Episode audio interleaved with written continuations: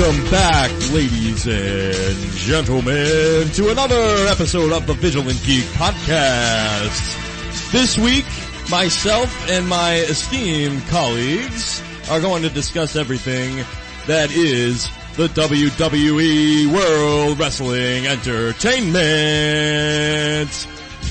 I'm Andrew Puzak of Vigilant Geek Media, and with me, as always, is Holden Orm of Vigilant Geek Media. And today we have special guest, New England comic, owner, operator of Hotcast Studios, and wrestling aficionado, Nathan Burke. Woo! That's me. I'm Nathan Burke. So today, uh, we're gonna discuss the world of professional, professional wrestling, uh, mainly in regards to the WWE, and, uh, we're gonna talk a little bit about SummerSlam, which happened last week, uh, recap that, and then discuss, uh, some of our top five favorite wrestlers of all time. Uh, so gentlemen, uh, why don't we start off by giving a little bit of background info to the layman who, uh, might not be familiar, uh, with, uh, some of the terminology that will be discussed today. All right. Well, I'll I'll just um, mention a few basic uh, terminology for pro wrestling. Uh, hopefully, you know, uh, as we go along, if we bring up something that I don't mention, I'll explain it on the spot. But uh, basically, things like heel and face are uh, terms to describe. Like it comes from baby face. Some people say baby face, or you know, uh, heel is a bad guy, face is a good guy. So if we say like heel turn or face turn.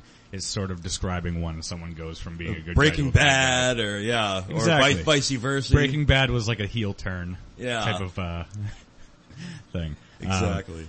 Uh, uh, so yeah, if a heel is a bad guy, a villain, good guy's face or baby face, uh, or the hero of the story that's being told, like the story arcs that they like to tell stories. They say in WWE. Oh, it's the best American soap opera you'll ever come across. It really is. It really is. I'll defend it to my death. Uh, things like work. A work is like uh, basically just describes the the act of of faking something, faking like the uh, like if someone's like, oh, is that is that real? And they're like, no, it's a work. Like it's a work. Like that's the job they're trying to. A, a job is sort of a separate term that means like you you're losing to a guy. Putting someone over is another term that describes that. You enhance the other guy's character by losing to them. As opposed to bending someone over, that's a whole different it's a whole different story. Yeah. yeah. Wow. And, uh, that, that other half-naked men may do. we'll discuss that in a different podcast, but But um, yeah, so a, a work is there's like a work and a shoot. A shoot means like it's real, which a lot of people say like, oh, is that a shoot? I don't know if that's a work. You know, uh, work means it's like fake. Um, but rarely it's a shoot. Rarely there's an actual shoot going on.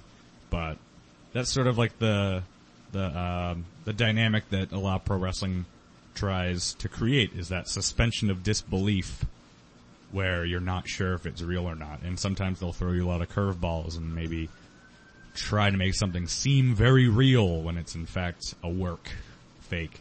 Or uh, another term to describe a work is uh, kayfabe, which is uh, I, I actually not entirely sure. I knew this at one time where that word actually came from. I think it's like an old, it's an old carnival term, actually, uh, that means um, uh, just like in character. Like so, Oh, in the in the being like staying in character, keeping keeping that suspension of disbelief going.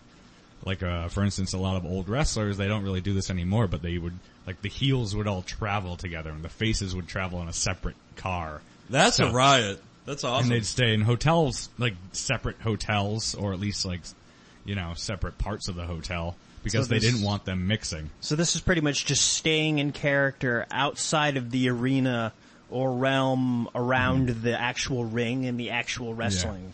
So like you're in public and you're in Walmart and some kid's like, I hate you, and he's like, oh yeah, rah! And then Right. you scare the little kid. Right. Uh, a lot of those older wrestlers that were great at keep staying in character, not breaking kayfabe.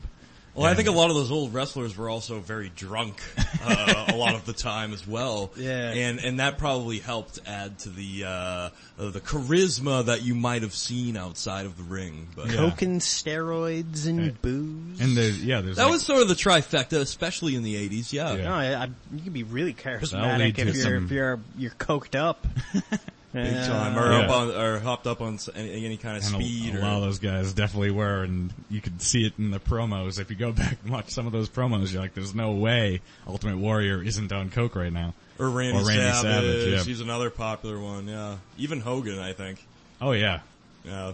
just bug-eyed. Let me tell you something. brother. Let me tell you something, brother. Take your vitamins. Say your prayers. Take your vitamins. Um, yeah. So uh, there's. Uh, I want. to Let's see other terms that might go along with that. Kayfabe. There's there's like hundreds of stories of wrestlers. You know, like going up to like they didn't want to be mean to like kids or something like that, but they, had, to. yeah. The, like I'm not to give you my autograph, kid. You know, stuff like that. Speaking of, He's uh, like, that guy's a dick. He's like, yes, exactly, I am. Keep believing that. keep believing that, and we're gonna make more money. It's like your job is to be hated. It's great. Yeah.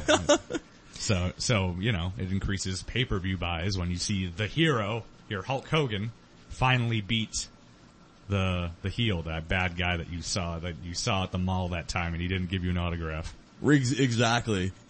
Uh, one of the, you know, not to get up too far off topic, I know you guys got a lot of ground to cover here, but, uh, uh, one of the, the wrestlers, uh, that was really good at that, uh, I remember was, was Ted DiBiase, the million dollar man. I, I remember a promo he did where there was this like young, like, four year old kid like, like Yeah. dribbling a basketball and he It's just like classic. knocks the basketball out of his hand and just Yeah. being like just a, a jerk for no reason. Like, It was something like he had to bounce it a certain number of times and then on like the last one he kicked it away. Oh, right, right. And he'd give him like a hundred dollars. yeah, and he didn't give him anything. He just laughed, laughed in his face. money, money, money, money, money. Yeah, he- he- that was a great Ding, character. ding, ding. He absolutely epitomized like that '80s like greed. Oh yeah, he was. You know, he should have been on my list. Uh, it's just there's so many good characters Mm-hmm. and wrestlers, but uh, yeah, it just popped into my head when you mentioned that. Anyways, yeah, they actually they actually hired him from I think it was AWA at the time, like to come in and do Ted DiBiase. They're like, we have this character, and we think you'd be perfect for it. It was like a casting call. Um, so yeah, that's uh, that's a everybody's got a price. classic character. Everybody's gonna pay. Uh, Ted DiBiase was great. Um, yeah, so uh, a bump would be uh, A bump. a bump kid. Uh, a bump is like just when, how you how you fall, how you land when you get like you know, let's say body slammed or suplexed or whatever. Is falling properly. Uh, you could call anything a bump, like you could call like a turnbuckle bump, like how you fall into the turnbuckles, or how you fall off a ladder. It's like a ladder bump. If you want to learn to be a wrestler, the first thing you gotta learn is how to bop. Yeah, it's all about protecting yourselves, folks. Safety first. Learning how to fall right. You gotta, you gotta, um, or as JR would say, like, there's some people sitting at home saying he just knows how to fall right. When, uh, when Mick Foley fell, out, uh, got, got thrown off the, the cell. Oh yeah, and we're gonna we're gonna classic, uh, classic, um, JR line. classic JR Who's another amazing uh, product of. Some of, might say the greatest comment, greatest play-by-play commentator. Oh yeah. Oh, he's I'm a. Gorilla Monsoon man, but yeah, uh, Gorilla JR, Monsoon. Probably the best at what he did. Absolutely, absolutely. Uh, oh, good stuff. So if you want to, I don't know if you want to talk about Well, SummerSlam. First. Yeah, um, SummerSlam was last Sunday, Mm-hmm. and uh, I unfortunately missed it, uh, which I was really bummed about, uh, particularly because I was really excited to see uh, Stephen Amell, the Arrow, his match, uh, tag team match with uh, uh, Stardust and uh, Cosmic King Barrett. uh, I really hope he keeps that gimmick. A gimmick is another word that describes. Yeah, gimmick, it's Someone's. It, it usually refers to someone's character, but uh, a lot of times it refers to like an item, like a thing. Like, uh, for instance, um, uh, like it's like this is my gimmick. Like this is, or yeah, like Jake the Snake had a snake That was his gimmick. Great gimmick, by the way. He had a gimmick, like a, uh, Steve Austin uses that term a lot on his podcast where he talks about Steve Austin's gimmick That was a really, that was a really great gimmick. So I had one of these, uh, I was in the shower today and I had one of these shower gimmicks. He like talks he calls he calls everything a gimmick. One of these, uh, one of these washing, uh, gimmicks that you're supposed to wash your back with. Uh, yeah, he, he, he uses it like that loosely, which is hilarious. So a gimmick can be anything you bring up to the ring, you know, to enhance your character. But a lot of times it refers to the character itself. So uh, Like Hacksaw Jim Duggan's two by four. yeah, One of these two, one of those, uh, two by four gimmicks. One of those two, them two by four gimmicks. Uh, someone stole my beer gimmick the other day. I wasn't appreciative of that. but uh, let's yeah, um, it's, it's- yeah, describe someone's character pretty much. Uh, it, cool, It- cool, cool. like I'll say, you know, right. if someone's kind of a bland guy, and then it's just like, like they come out and they're like, coming down the aisle, Brian Johnson, and it's just like, who? And it's just like that guy needs a gimmick. oh, he definitely needs a gimmick because I'm That guy already, needs I'm a already bored. Yeah, That guy needs a gimmick. yeah. So uh, We gotta get that guy some a leather vest and some beers. Put some Send him down to sunglasses the on. dollar store with ten bucks. He'll come back with ten gimmicks. We'll see what sticks. that's pretty much how it works. Yeah. Oh, um, why don't uh, we just do a little little recap uh, from SummerSlam this past week? I, for one, didn't get to see any of the matches. You guys did. Yes, Um, Nathan so- had me over. Margie made chicken fingers, and oh, nice. And My mother. and and Mark brought Doritos. Yeah. So you know, So we were eating Doritos and chicken fingers Mm-hmm. while while we watched it. Breakfast of Champions. Yeah, it was very exciting. full spread, This is one of those chicken and Dorito gimmicks. frozen chicken and Doritos. Dorito gimmicks. And I put them in one of them bowl gimmicks. You mean a bowl, Steve? Yeah, a bowl gimmick. That's what I said. You heard what I said? God damn it! Don't make me repeat myself. Uh, yeah. So um, I don't know. Where do you you want to start off with the Steve Amell fight? Yeah, actually, um, well, actually, I mean, geez, there weren't even really that many matches that really mattered. Like, I guess the Yeah, big we can. ones We'll were talk about the ones that really matter. the mattered. Stephen Amell one, the That was like the, the- Cena Rollins match, and That then was sort of the uh, main- guys. I'm, The I, I'm gonna match. insist that I'm gonna insist that that we talk about the Stephen Amell match right now because I, for one, I I can't I can't handle uh, the the suspense any longer. Now I know I know that him and Neville did win the match, but I, I don't know the specifics really. All right. Well, Nathan, why don't you give us a little backstory? Because I didn't watch anything before that. I just kind of. I watched all the all the uh, banter back and forth, and I thought it was So great. there- yeah, but- there was Oh a- yeah, there were excellent promos for that. Yeah, there was some good build to it, and I liked it. It was uh, Stardust is like basically just he's he's uh, like an offshoot of Goldust originally. Like his Right. brother in real life is Goldust. He's Dustin. He's uh he's um the Rhodes family. the Rhodes yeah the Rhodes family. Dustin Dustin Rhodes was uh is Goldust who's been around forever. Uh, he's I, I think he's sort of weaning toward retirement these days because he's Yeah. been out of the picture. But actually, he's probably in, in the best shape of his life now. But no, that's neither here nor there. uh, but his his brother Cody Cody Rhodes um, was Cody Rhodes. He's kind of been going in and out between different gimmicks for a while, and then at some point he teamed up with Goldust, his brother, and they were wrestling together. And the story behind that was to give some real backstory to the the uh, initiation of uh, Sure. Stardust. Was uh, he was teaming with uh, Goldust, his brother, and then uh, he they kept losing, and Cody was blaming himself. So Cody was like, "You need a different tag team partner. You should try it with these other guys." So Goldust, you know, Cody Rhodes was like depressed about it, and uh, Goldust started teaming with different wrestlers, and like nothing was working. And then Cody was like, "I have an idea. There's this guy who I think is perfect for you." So he finally came out as Stardust, and he sort of go started going crazy as Stardust, like believing his own character. And like uh, they also had Dusty Rhodes involved in that storyline, who passed away recently. right. R.I.P. Uh, Dusty. Yeah, and uh, and uh, great old wrestler, legendary wrestler. Um, they had him involved in that story, then being like, and him and Goldust were like, "This is going too far, Cody." Like, and he's like, "My name's not Cody, it's Stardust," and like doing all this stuff. And uh, so he was starting to believe the character. So his character is like this insane uh, superhero villain type of thing, where he just fell into this. Uh, uh, this wormhole of of insanity for this character. So he's like this glittered up, ridiculous, like z- almost like a Ziggy Stardust type of character. Oh yeah, yeah. I think yeah. that's probably where it kind of comes from. it's but, uh, it's great. so Um, uh, he started going like nuts, and then uh, Steve Amell was at a show one time, and they were kind of pushing Arrow a little bit. And uh, And uh, Stardust- was a wrestle, a childhood wrestling fan too. Uh, Yeah. So you know, it was one of his childhood dreams to Mm-hmm. to be in a wrestling ring at some point in his life. Though he was able to cross that off the bucket list, which is pretty cool f- for him. I I'm a fan of of the actor. Uh, you know, he, it's sort of weird how like once you get on TV, you get all these opportunities. Uh, a few months prior to Stephen Amell's Summer Slam debut, uh, he was able to hit a home run, uh, during batting practice with the Toronto Blue Jays. He's a big, he's a Canadian. He's a big Blue Jays fan too.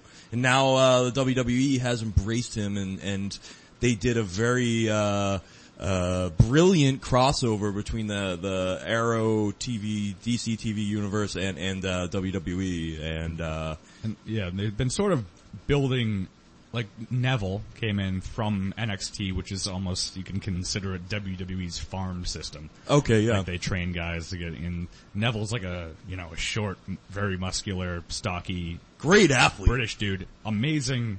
He must have been like a gymnast or a diver, something like that, cause Yeah. he does crazy, crazy high flying maneuvers. And, um, so he was sort of being built as a superhero type of character, like a comic book superhero type of thing, which is a sort of something that the WWE, the wrestling world hasn't really seen a character like that since maybe The Hurricane. Hurricane, yeah, Hurricane, Hurricane Helms, Helms, yeah. who was like a, you know, he was a Green Lantern fan and they, actually there's a funny story behind that, his character too. Um, basically Steve Austin was just like, what's that tattoo you got? And he's like, and he's like, he's like, Green Lantern. He's like, what the hell's that? What's that, some kind of foreign beer?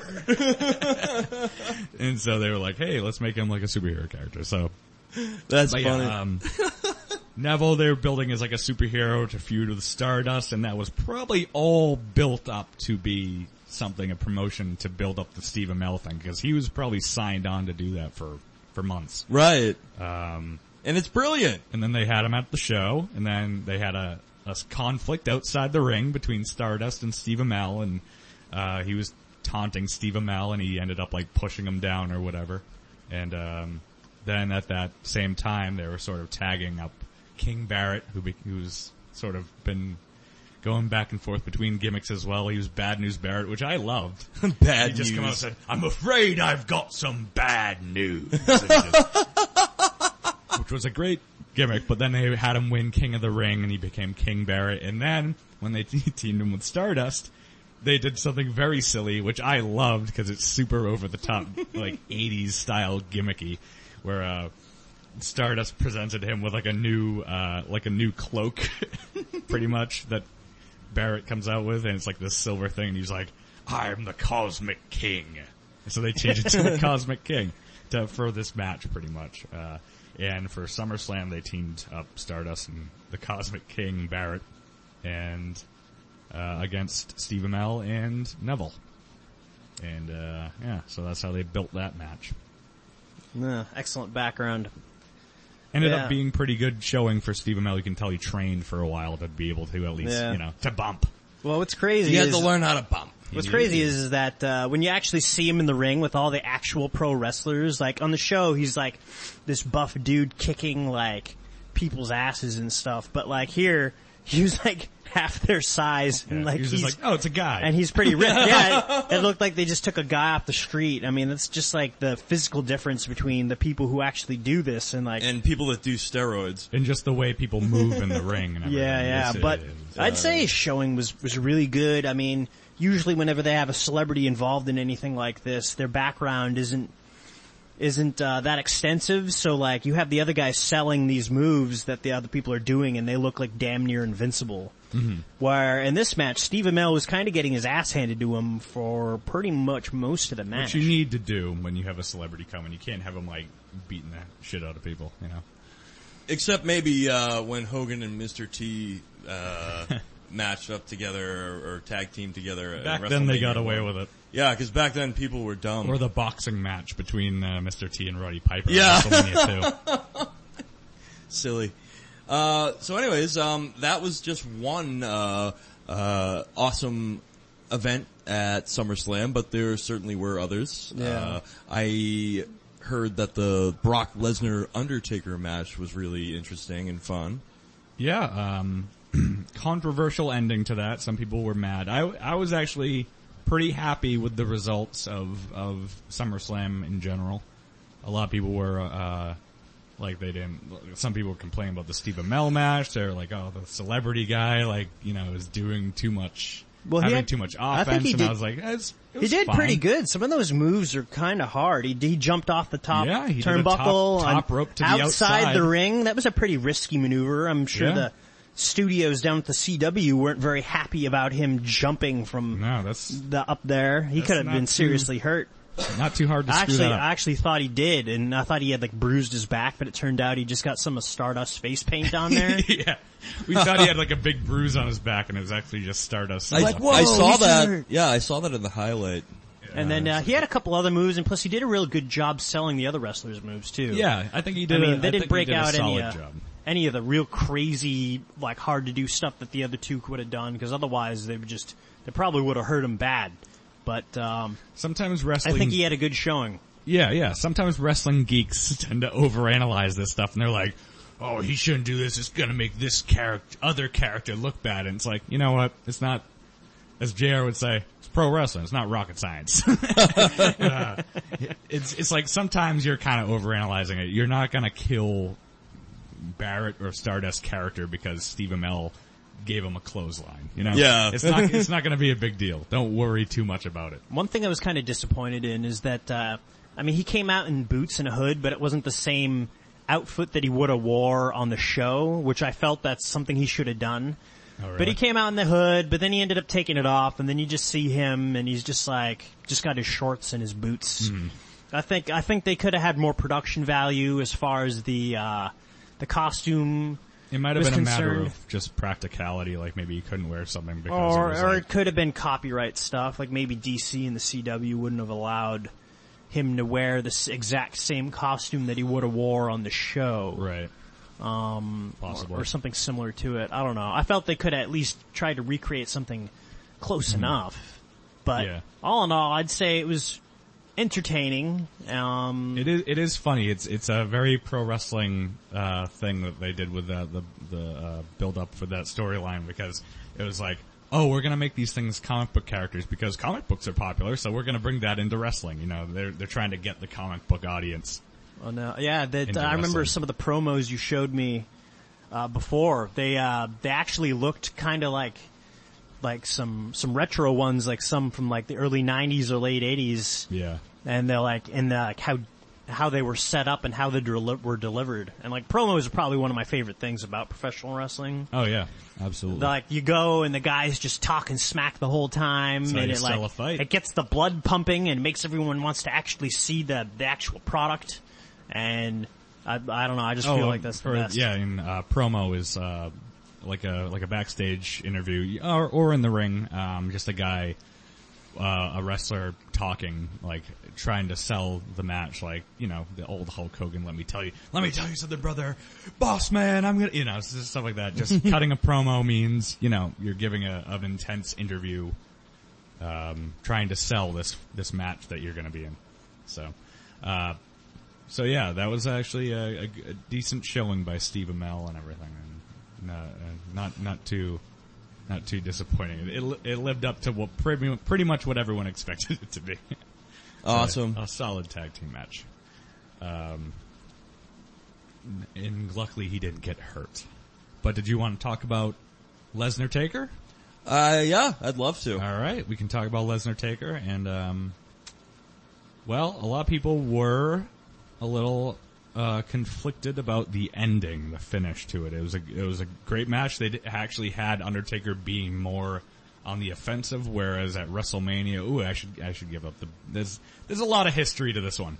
All right, Yeah, go go ahead and shoot. so I don't want to jump too much too quickly into it. So I'll try to quickly go over it. But uh, basically Undertaker had this winning streak at WrestleMania. He's been around for almost for over 20 years.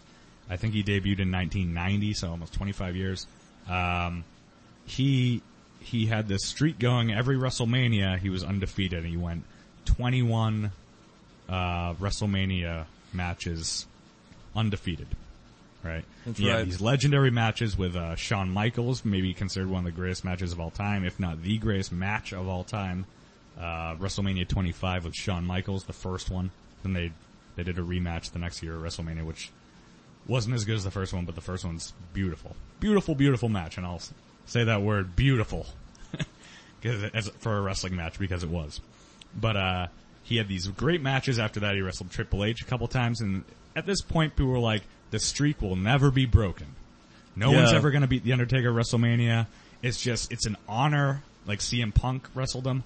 It's an honor just to be able to wrestle the Undertaker WrestleMania.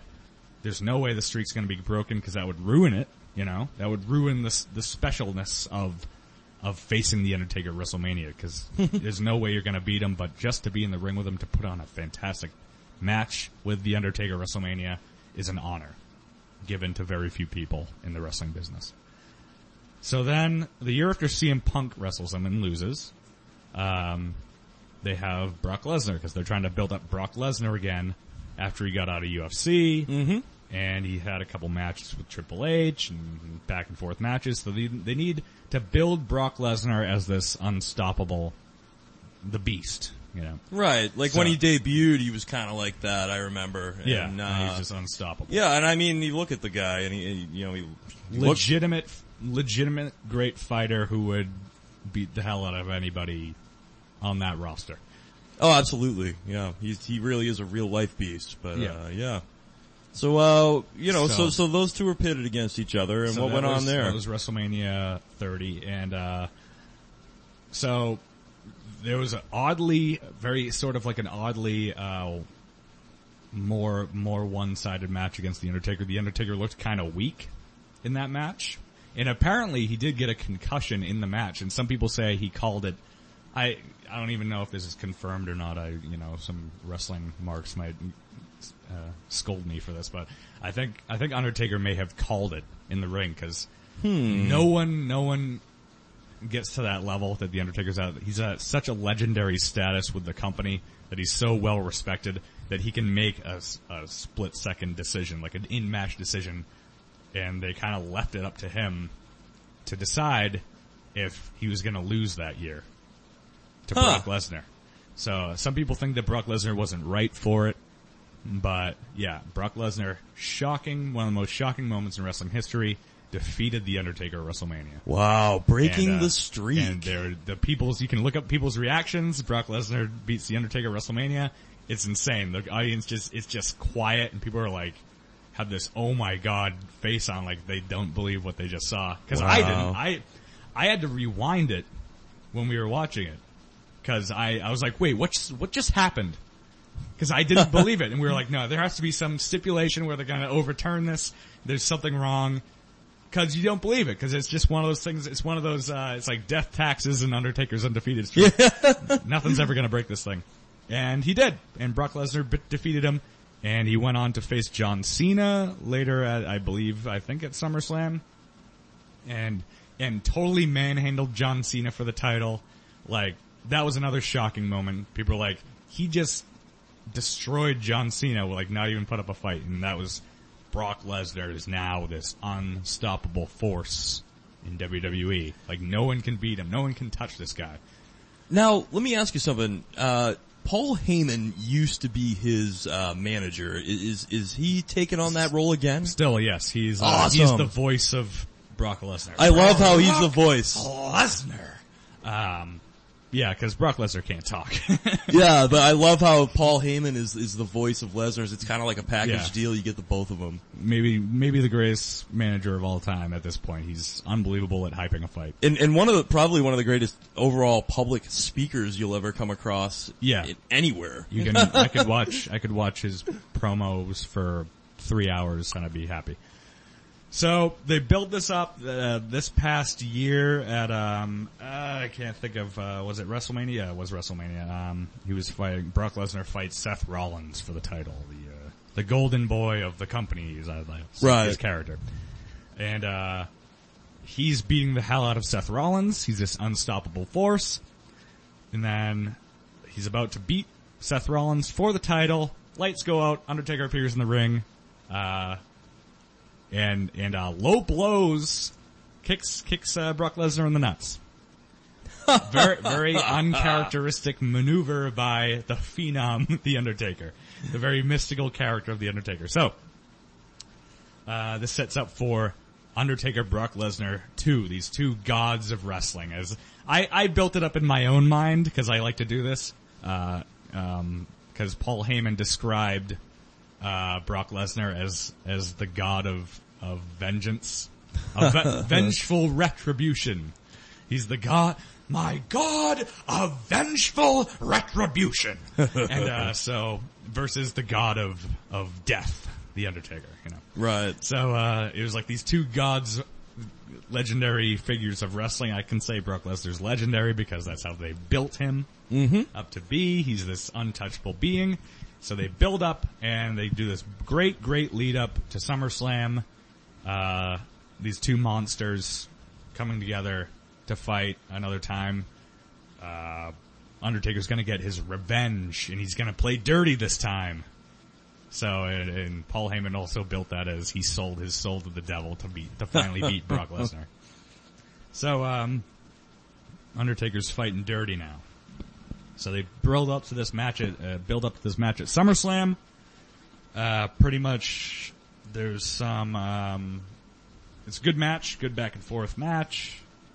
Uh, solid, solid match. Undertaker looks stronger. He's more intense this time. He's renewed. And then uh, finally, it comes toward the end. Brock Lesnar gets the Undertaker in a Kimura lock, which is a Brazilian Jiu-Jitsu thing, which he never used at all in UFC because he's not that type of fighter. But he used a UFC, uh, a Brazilian Jiu-Jitsu move, an MMA move in in wrestling now. So he puts Undertaker in the Kimura lock, and the which puts Brock Lesnar on his back on his shoulders, and the ref's checking under his shoulders to see if he's pinned. Meanwhile, on the other side, the Undertaker's taps out, gives up to his hold, which the bell keeper sees, the the the, the timer guy, the bell ti- the uh, the ring ringy bell man, the bell ringy guy. the bellman. Uh, Bellman. He, he rings the bell because he sees Undertaker tap out, and the ref loses it and says, "I didn't call for the bell." You know, he Sure. wasn't he wasn't pinned, meaning Brock Lesnar wasn't pinned. The timekeeper says, "No, I saw Undertaker tap out." And so while the ref's disputing this with the timekeeper, uh, Brock Lesnar uh, goes over to the ref to see what's going on. Undertaker low blows him. he turns around and he puts him in the, the Hell's Gate submission, which is like another Brazilian Jiu-Jitsu move. It's a move that Undertaker does because he's a big MMA fan. In I don't think life. I've seen that one. What's what's that look like? It's weird. It's like uh, it's like a it's like a neck choke thing where he's Undertaker's on his back and he has him. It's, it almost looks like a triangle choke, except you're choking him with your your shin. You're kind of pulling his head into your shin. You, you're using your hands. It's a, it's it's hard to describe a little. I'll bit. have to look it up. Yeah, so it's his Hell's Gate submission and makes uh Undert and then uh not to kill the character, this unstoppable beast of Brock Lesnar, uh not to kill that that character. He doesn't tap out, he passes out. Classic, good good wrestling, good booking. Uh and while he's he's passing out, he gives Undertaker the finger. Oh man. Yeah. That's cool actually. Yeah.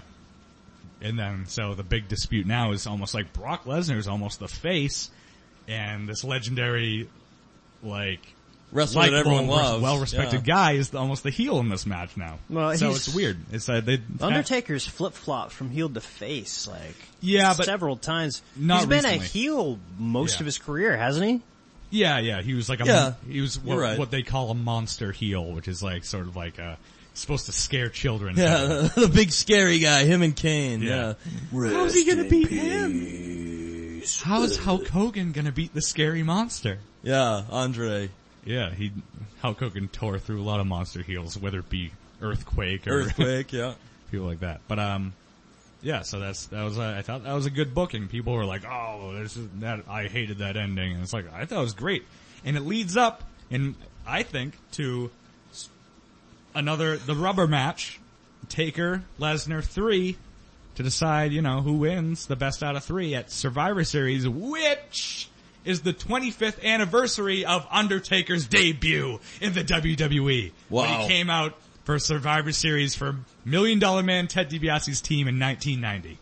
Wow. Yep. Wow. He was Wow, he was the mystery man for uh, Ted DiBiase's team. Awesome. All right. Well, I guess we should talk about uh, the Well- John Cena Seth Rollins match. Oh yeah. Talk about another celebrity intervention. Oh my goodness.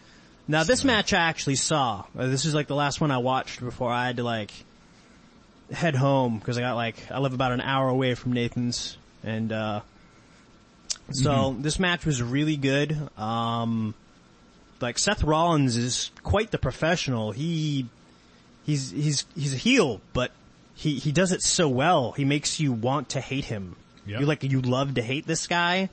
Plus, He's e- becoming such a good heel, and I, I, I didn't have a lot of faith in him earlier on. He was good. Oh, he's totally grown into it. Oh, yeah. And on top of that, like the the types of moves he's pulling off in the ring Mm-hmm. are insane. It's like his his actual like the the work he's putting in and add the, like the moves he's actually doing, like they're flawless. Like a lot of the stuff he's doing is absolutely believable. Like he, they, John Cena really had to rely on him to look good because John Cena was uh, wasn't doing a very uh, decent job as far Kinda- as trying to pull and do Cena, pulling moves I off. feel like oddly kind of lost a step. Um, even in his promos, like uh, there was a Monday Night Raw building into leading into SummerSlam, where he was kind of flubbing his lines a little bit. Seth Rollins was who Seth Rollins, who previously past up until the last couple months always flubbed his lines like he'd always screw something up. Last couple months, Seth Rollins been flawless on the mic, been fantastic on the mic, really good as a heel, um, and yeah, um, he's very graceful, athletic in the ring, like you said. Um, and John Cena was kind of sloppy. Yeah, well, J- John went through his invincible phase, and his his issue is is that he won't let go of his gimmick. His gimmick is what, 15 years old now, Mm-hmm. where he comes out and he's wearing the wearing the jean shorts and the and the t-shirts with his with the like the John Cena symbols on it, and the like the super positive like invincible face guy that like it's been rammed down everyone's throat for close to like what 15 years. Mm-hmm. Kids still love him though. Yeah, 15, 15 years, and he won't let it go, and it's just like, because I don't he know. I think he's due for a, a heel turn. I think he's due for a big ass whooping, and maybe a few Stone Cold Stunners. The problem is he's like almost a hero in real life, like in the public eye, because he actually broke. I think he just set the record for like most Make a Wish Yeah, things. I read recently that. at like 500.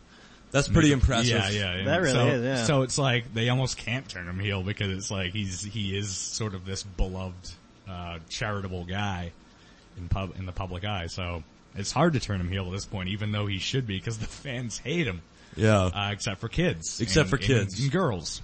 and girls, So and anyone who like went to see that movie Trainwreck. Apparently, yeah, Well, yeah. Well, I mean, he might he might go do acting now because apparently he did well in Trainwreck. I guess he's got. Uh, I mean, if you've seen The Marine, a part in the next Tina Fey flick. Mm-hmm. Like apparently he's funny and like he's in serious movies as opposed to yeah, like you said, the Marine. and I mean, if you've seen The Marine, I mean, there's just no better action movie Man. in on uh, in this universe. one of the best movies to have a drinking game too, because it's it's like every time John Cena jumps away from an explosion, it's like there's probably twenty of them in that movie. You take a drink. oh, you got good at that, huh?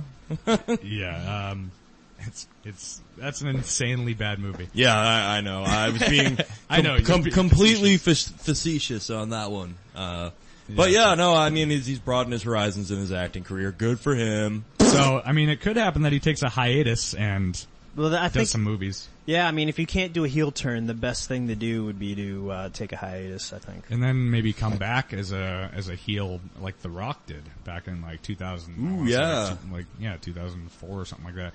Because um, yeah, he came back and he his head shaved and he was like the Hollywood guy and he was like a total dick and he had the big arm tattoo.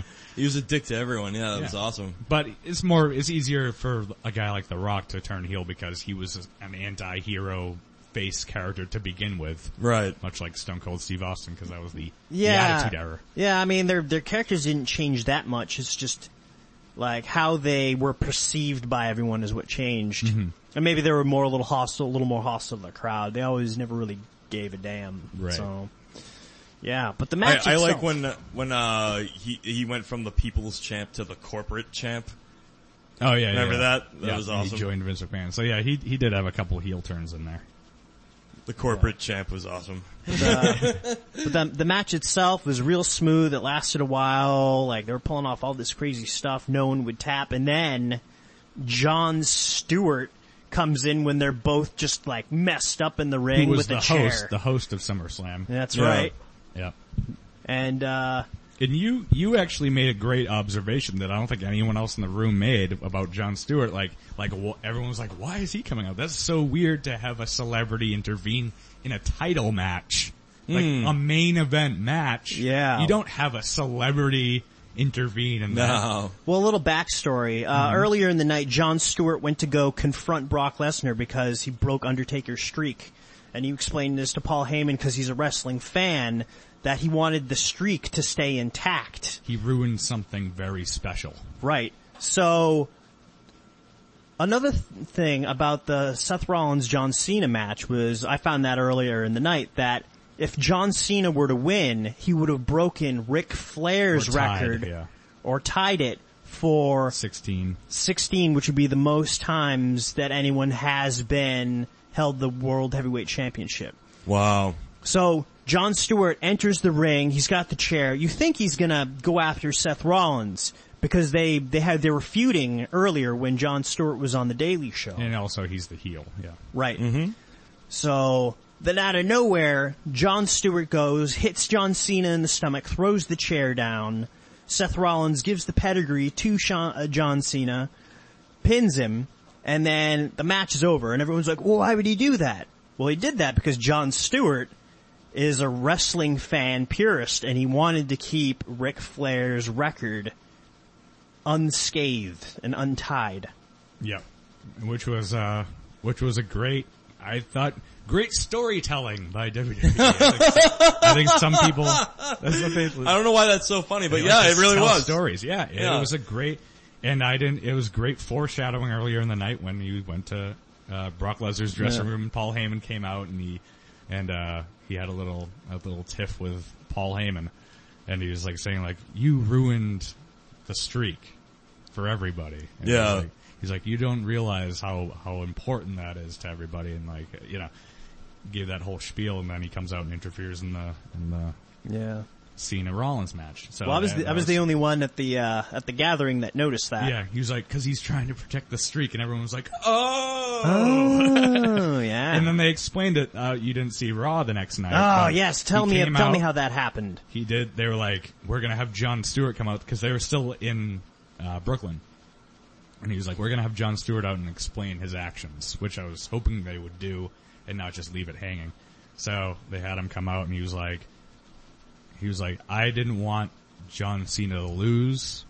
I didn't want, he was like, I have nothing against John Cena, but I have something against, um, like tradition.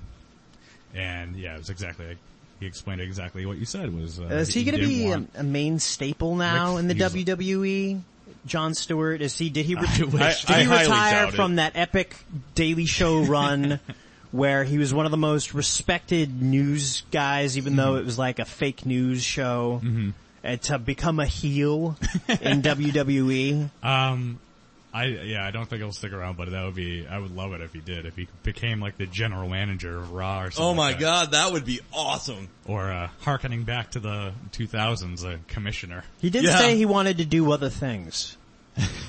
so He's a huge wrestling fan, so go from broadcasting fake news to bra becoming a general manager of of a fake hmm. sporting organization. Un- yeah, unfortunately, I, I don't think he will. I wish he would though. That would be that would be great. Uh, because I think he's a, he's a pretty big name dude to to have as a as an extra character on Monday Night Raw. Oh yeah. No, I mean, I mean, they'd probably love to have him too. That'd be so good.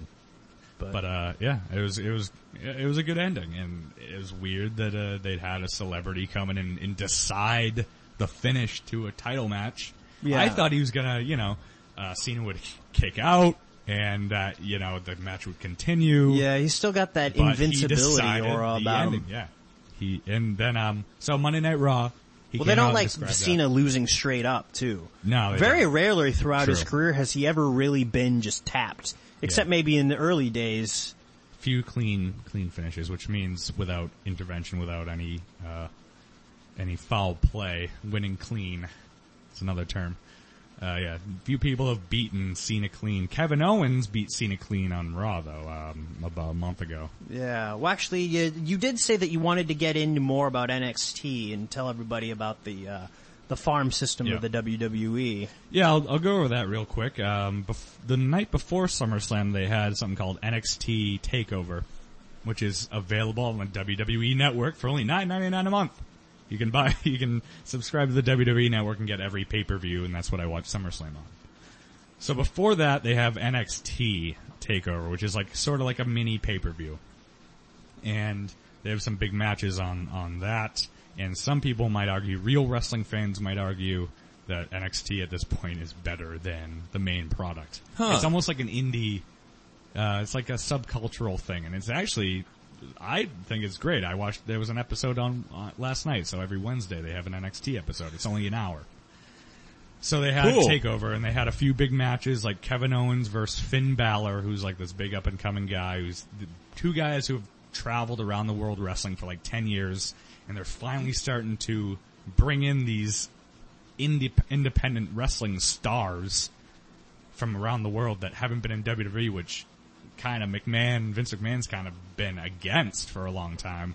Sort of like he wants to build everyone. He wants everyone to be homegrown, built, developed by WWE, so he can kind of you know own, know, own them. Yeah, why not? Uh, if if if, you know, there's gonna be other wrestlers out there. Why not uh, have them all under the umbrella of WWE, where WWE is has a monopoly on decent, you know, wrestlers out there. Besides TNA, of course. But uh, yeah, I mean, it's a smart business move. Uh, you know. Yeah, I mean, but through uh, Triple H, who's has a big executive power now in, re- in real life, um, he he sort of created NXT. He built NXT from the ground up and sort of made it this other brand where it's like that's the that's like the oh I didn't explain marks and smarts smart Oh, yeah. smarks.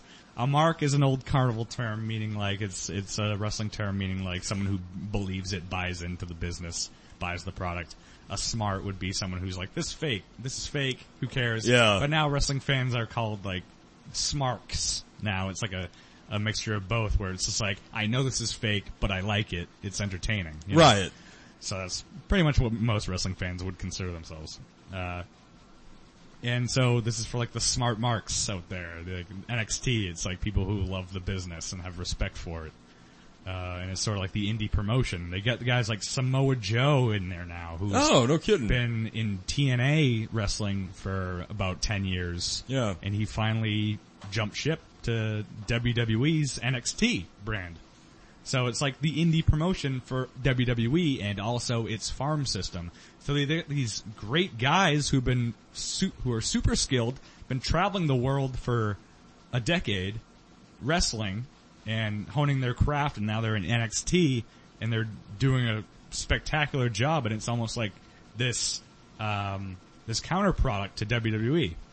So they're bringing people up now, and uh, they had some great matches on there just to run through it. Uh, Finn Balor and and Kevin Owens, uh, great match, but the match that stole the show and where uh, what makes wrestling interesting right now is the women are getting pushed so hard, and uh, they're the best best women's wrestling matches that people have seen in maybe maybe forever. Yeah, yeah. they have these incredible girls in there now, like Charlotte, who's Ric Flair's daughter, who uh, I meant to throw in that on on Monday Night Raw came out, and they had a promo with Ric Flair and Jon Stewart and John Cena. Oh, cool. John Cena ended up doing his finisher, the Attitude Adjustment, to to Jon Stewart, and uh, also Ric Flair was defending John Cena and saying that uh, like streaks are meant to be broken, yada yada yada, things like that. Like he he wouldn't have minded John Cena winning. But whatever. Uh, so NXT, Charlotte Flair is in there, his daughter. Um, uh, Sasha Banks, who's incredible. Um, Boston girl. Trained in Boston. At Oh, least. I think she might be from California originally, but she trained at Chaotic in Boston. Oh yeah, yeah that's a around Boston. well well known school. Um, and uh, Bayley and Bayley and Sasha Banks that night put on a match that made me cry. It made me cry. It made me single tear. It was Huh. It was the the build up to it because they had three girls. They had uh, Sasha Banks, Charlotte, and um, and uh, um, um, Chyna, oh no, I the can't think of her fabulous moolah, perhaps. the Irish the Irish girl, uh, Becky Lynch. Girls who have been you know great great wrestlers, been putting on like real good matches, like unbelievable matches. And uh, Bayley is the fourth one that didn't get called up to WWE, so she was sort of left behind, and they sort of considered themselves the four horsewomen of NXT, like they're revolutionizing women's wrestling. And uh, so they had Sasha Banks and Bayley, and Bayley's kind of backstory was like she didn't get called up to WWE. You know, she was left behind because she's like this cutesy character, and she's a very sympathetic character. She's very it's just her expressions, everything, the way she handles herself, and their match was just nothing short of unbelievable, and it was one of the best matches of the year. Easily match of the night, easily match, uh, probably better than matches at SummerSlam. Wow. It was an unbelievable match, unbelievable build up, and Bayley won the NXT women's title after being pushed aside for so many years by these other girls, and it was just like, it, it, it made you, it made you weepy. And it was a, just a beautiful, beautiful match. More Can't so than the Stephen Amell match. really? Yes. Wow. So um, I highly encourage anyone who has the access to either the network or some other means to watch that unbelievable match from NXT Takeover in Brooklyn between Sasha Banks and Bayley. Gorgeous match. Gorgeous Two- women, I assume too. Uh, yeah, man. Uh, Sasha Banks has like a hot, skanky thing about her. but, oh, unbelievable in the ring. Bayley's cute. She's more say. of like the girl next door type. Or- Bayley's very much more of the girl next door okay. type, yeah. So there, there's a dichotomy there between the sisters. Yeah, and uh, she they they did this finish where it was like a top rope um inverted hurricanrana thing. Oh, sweet. It was like nuts and almost broke Sasha Banks' neck. It looked like it Wow. nuts. I, I hope I wish I could find it on YouTube, but oh man, that that was a crazy match, and um, yeah, highly recommend that match. And uh, the following Raw, by the way, was unbelievable. Did, did I'll run through that real quick yeah. Why don't we run through that before we take a break? take a break. Yeah, uh, I'll just say the big big surprises on Raw. So they were gonna um, the Dudley Boyz returned, Yeah, I heard about that. Now that was Nice. huge news. which I love. I love Bubba Ray Dudley and the Dudley Boyz return and D-Von, Resparking. get the table. legendary tag team, and um, also a new member of the Wyatt family. This big big gargantuan guy uh, came out, was introduced. Uh, Was he part of NXT before? I think he was in NXT. Uh, he, um, but I don't remember him. I don't know where he came from. Huh. So I need to kind of research that a little bit. I'm not sure where that guy came from. But uh, also at the end, um, a guy who's been coming back and forth uh, since WrestleMania. Uh, they were going to unveil a statue of Seth Rollins to, to, to add to WWE headquarters because that was like one of his stipulations. He was like, "If I beat John Cena at SummerSlam, I want a statue of myself right next to the le- great legends of wrestling and all that stuff." Like, and, and they were gonna unveil the statue, and they showed the statue earlier in the night in uh, the dressing room of Stephanie McMahon and, and Triple H. They really got someone to make this clown a statue, huh? And they made it, they had a statue. and they lifted up the curtain, and instead of the statue, there stands Sting. so that's going to be the next match: Sting versus um, Seth Rollins. That'll be gonna Build cool. up for Survivor Series. That'll be way cool. I, I had heard that, that Sting was gonna be getting back into wrestling Yeah. too, so that's, that's really cool So, stuff. which will only be his second match in WWE, which is really weird that he lost his first match in WWE to Triple H at WrestleMania. So I still feel a little sour about that. But anyway, All right. Alright, well, um, we're gonna take a short break, but before we do, we just want to let you know, uh, about, uh, Hotcast Studios, which is a studio that we operate out of. Uh, if you are an aspiring podcaster looking to start your own podcast, uh, contact Nathan Burke. here that's at- me. That's him. uh, the guy who's uh, been filling us in with all this great background information on the WWE today. Uh, so uh, Nathan Burke is the owner and operator of Hotcast Studios here in Beverly, Mass. Uh, if you are interested in setting up your own podcast with him, he will provide you with state-of-the-art equipment and get you going. Uh, you can reach Nathan at his website, hotcaststudio.com. Uh, you can also reach him through email at nburke18 at gmail.com and you can reach him on Twitter at I am Nathan Burke. And with that, Yes. we'll take a short break and we'll be right back. You know what's great? This is the best part about podcasts. Just getting together, we don't know what's gonna happen. We're just with our friends. You know, it's after work. You guys should come to Hotcast. Got great subs down the street. Parking wasn't bad at all. Someone already paid for mine. It was an hour and eight minutes in there. Got here, my friends were here. Same time. Now we're just hanging out. Come to Hotspot Podcast. Get yourself a good old fashioned sub. Hotcast, Hotcast Podcast. Come to Hotcast Podcast and enjoy the show. Come to Hotcast Podcast and enjoy the show. This is it. Like this, this is what we do now. Nothing better than just hanging out with some friends, you know, at Hotspot Podcast. Is that what it is? Hot, hot, hot, Hotcast Podcast. Check it out on, online. All I know is Hotcast Podcast, one of the best places.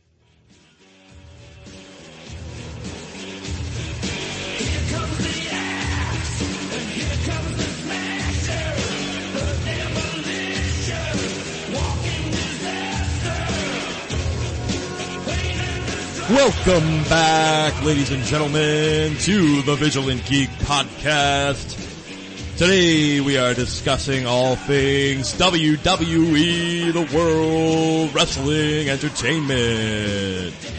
I'm Andrew Puzak of Vigilant Geek Media, and uh, joining me today uh, is Holden Orm, my colleague from Vigilant Geek Media, and New England comic, uh, owner and operator of Hotcast Studios, and wrestling aficionado Nathan Burke. That's me. Hooray! So uh, we left off giving you guys uh, a good recap of SummerSlam and some of the background information regarding the storylines and matches going on with that. Um, it's been very interesting thus far. Uh, in uh, part two of this segment, uh, we are now going to discuss a fun little uh, top five list here. Uh, we each made a top five list of our favorite wrestlers of all time. Uh, so uh, we're going to illuminate you with those lists uh, in this second part of the segment. Gentlemen, Yes. you guys ready for this? Start your engines. Yeah. We, we got a lot. we got a lot of interesting uh, uh, characters from WWE, present day, and yesteryear. This is a hard list for me. To, yeah, this is a hard list for me to make, but yeah. Very hard because there's just so many great Mm-hmm. wrestlers throughout the years, especially in the 80s and 90s. Uh, there, that's when you really started seeing some real charismatic characters show up uh, Mm-hmm. in the ring. Uh, and uh, we're gonna take you through uh, a little uh, timeline uh, back and forth between WWE's uh, previous years uh, through the Attitude Era, even up to today, uh, with our lists of uh, honoring our our favorite uh, men that have uh, Or women. or women, if anybody but, has but women, uh, uh, that that have uh, entered the the ring. So, Yes. Uh, without further ado, Mm-hmm. I guess uh, we'll start with our number fives. All right, you want to start it off? I do not mind starting off this list. Uh, that's fine. So, my number five, uh, I actually picked Sergeant Slaughter. Yeah. Now, um, this is sort of like a personal uh, pick for me, just because uh, he was a childhood hero of mine. He was one of the first wrestlers like I saw on TV as a young lad. You know, among others like uh, Jake the Snake Roberts, and and of course Hogan and Randy Savage and all that. But uh, uh, Slaughter uh, was somebody I was actually able to meet at a Boston Celtics game uh, when I was maybe six years old.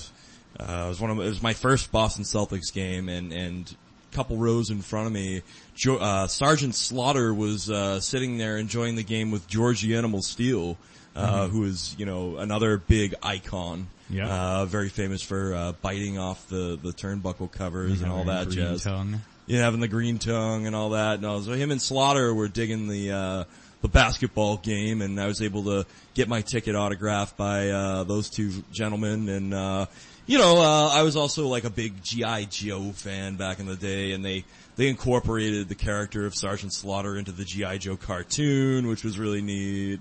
Uh, so you know, just for that nostalgia factor right there, and I mean, I used to love the the real. Uh, stereotypical matches they put Slaughter in with, you know, Mm-hmm. like, like the, the Iron Sheik and, and, and whatnot. Uh, yeah, yeah, oh yeah. uh, the, the America versus whatever conflict. Yeah, ex- exactly. Like I think the Persian Gulf was going on at that point, Yep.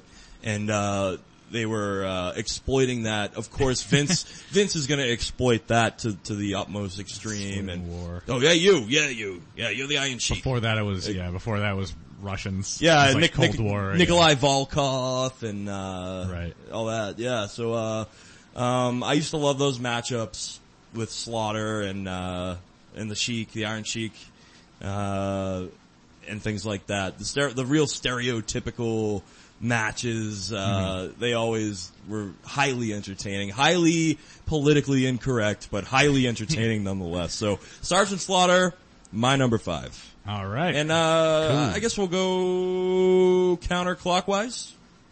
So Sure. Nathan, Uh, my number five. I, I I know my my top three. My my four five. That that area is kind of a gray area for me.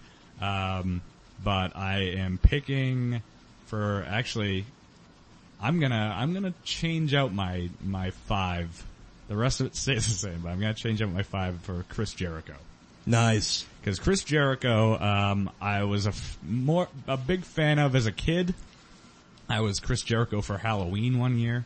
Uh, I loved him in WCW before uh, he came to WWF. At the time, he was uh, just a, he was a cruiserweight, and he has a great story. I've read I've read uh, two of his books, but um, he he started out in WCW. Well, he started on Japan and Mexico, and he's been around the world. But on American television, where I first saw him was WCW, the cruiserweight division, which was this big, uh, big uh, breakthrough at the time, where they would have smaller guys from around the world, like lucha libre style from Mexico and Japanese wrestlers, smaller guys flying around the ring, putting on awesome, exciting matches, like with guys like Rey Mysterio and Psychosis and Juventud Guerrera and um, and uh, Jushin Thunder Liger, who actually was on NXT Takeover, oddly enough, but Huh. uh, but uh, Chris Jericho was a big cruiserweight division guy. Um, Eddie Guerrero, Eddie Guerrero, the yeah. ill-fated Chris Benoit, Dean Malenko, Dean all those Malenko, awesome, awesome yeah. smaller wrestlers who would put on some of the best matches um, anyone had seen in the late '90s, the mid late '90s. Those guys, those guys were streamlined. They had the sort of bodies where, you know, those bigger guys, they have a little bit, I mean, if you're a bigger guy, you're gonna have a tougher time moving around. But you, the amount of flexibility and acrobatics that the cruiserweights brought to the table, uh, just opened up and, you know, broadened the horizons for wrestling as a whole in, in so many different ways. Mm-hmm. And oftentimes, the most exciting matches in regards to actual wrestling and actual wrestling moves would be a cruiserweight match. So. Yep. And they'd, they'd always open the show with a cruiserweight match, which I I think is a model they should go with nowadays. Like, you, op- Agreed. you open the show with a big, high flying, exciting match. So, Um, those were Hell great yeah. matches, and Chris Jericho was one of the few guys in that division that could talk. And he'd come out and he would, they'd say, "Oh, they didn't care how the show ran in WCW. Like they didn't, they didn't give a shit." They, That, that was back when Bischoff was running things Yep. over there, right? Yeah. yeah, Eric Bischoff, and he'd come out and they'd basically have like, all right, you have like a minute to do whatever you want before your match, and you just come out with a mic and just spew a bunch of garbage and just, you know, heckle the crowd, be a heel, be a good heel. And, uh, he was like this flamboyant, like pretty boy character. And he just, uh, he just annoy people. And like, uh, like he did the Dean Malenko thing, like man of a thousand holds, and he came out with his list of like, like a thousand and three holds, and he like, and he just he had this like long paper roll, and he just they like went to commercial, and he was just like saying like number forty six, and he, they came back from commercial, and he was like number four hundred and twenty three.